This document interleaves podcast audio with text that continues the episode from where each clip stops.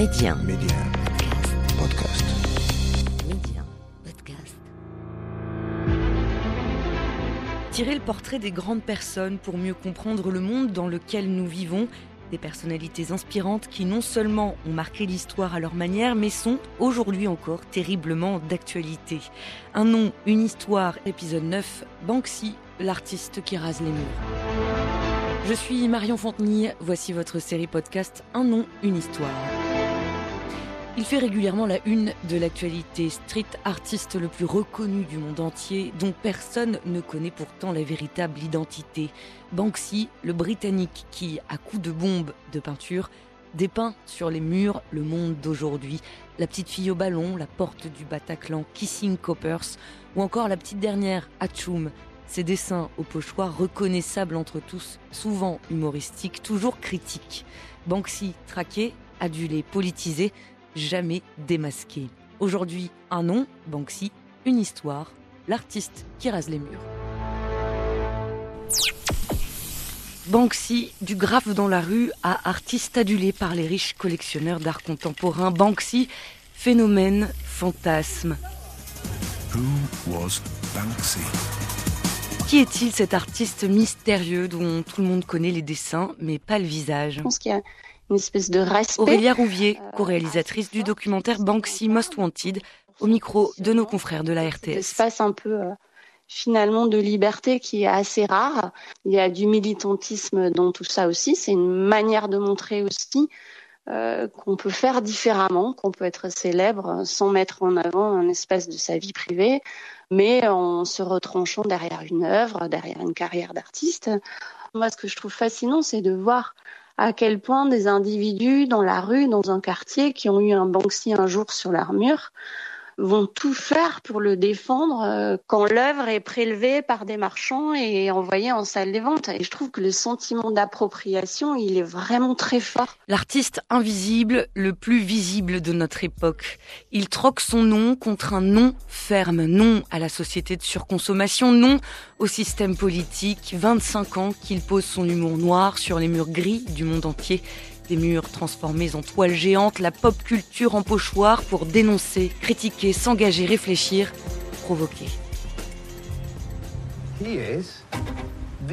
Il est l'artiste le plus célèbre à tous les points de vue du street art.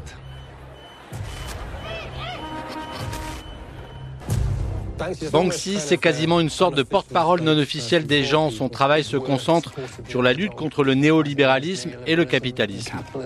C'est comme un énorme pied de nez au monde de l'art. Son engagement politique, il l'a manifesté de plus en plus à partir de 2017, année où il a une fois de plus montré un autre de ses talents, l'art de la communication, l'ouverture du World of Hotel, un établissement à Bethléem dont toutes les chambres ont vu sur le mur de séparation les pires vues au monde, promesses et Paris de l'artiste 2017.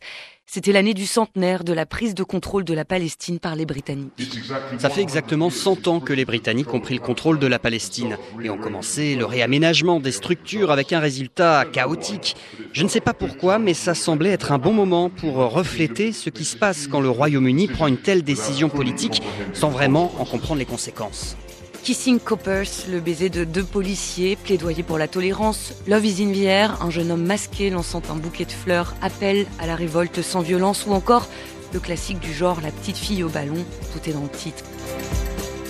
Un ballon rouge en forme de cœur, celui qu'on retrouve transformé en bouée de sauvetage sur le bateau que l'artiste a affrété dans le plus grand des secrets au large de la Méditerranée. À bord, les dix marins du Louise Michel se disent tous des activistes antiracistes et antifascistes, partisans de changements politiques radicaux, à l'image de Banksy, anarchiste et anti-système auto-proclamé. C'est dans une vidéo sous-titrée que l'artiste a annoncé son nouveau projet extrait. Comme tous les gens qui réussissent dans le monde de l'art, j'ai acheté un yacht pour naviguer en Méditerranée. C'est un navire français que nous avons transformé en bateau humanitaire.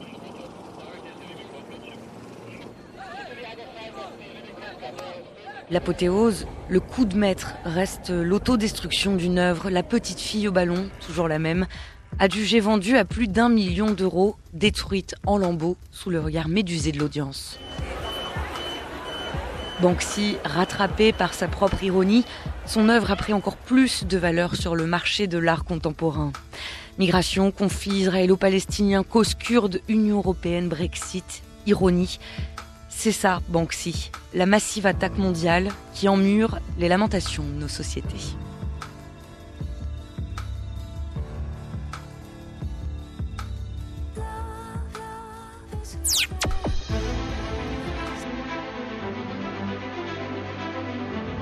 À voir son film Faites le mur et à suivre, si vous en avez l'occasion, deux expositions, la première à Paris dès ce mois de janvier, une autre à venir en mars à Londres.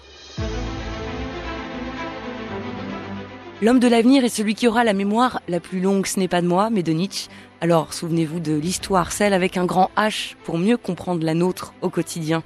Et abonnez-vous à notre podcast Un nom, une histoire que vous pourrez retrouver sur nos plateformes tous les mardis.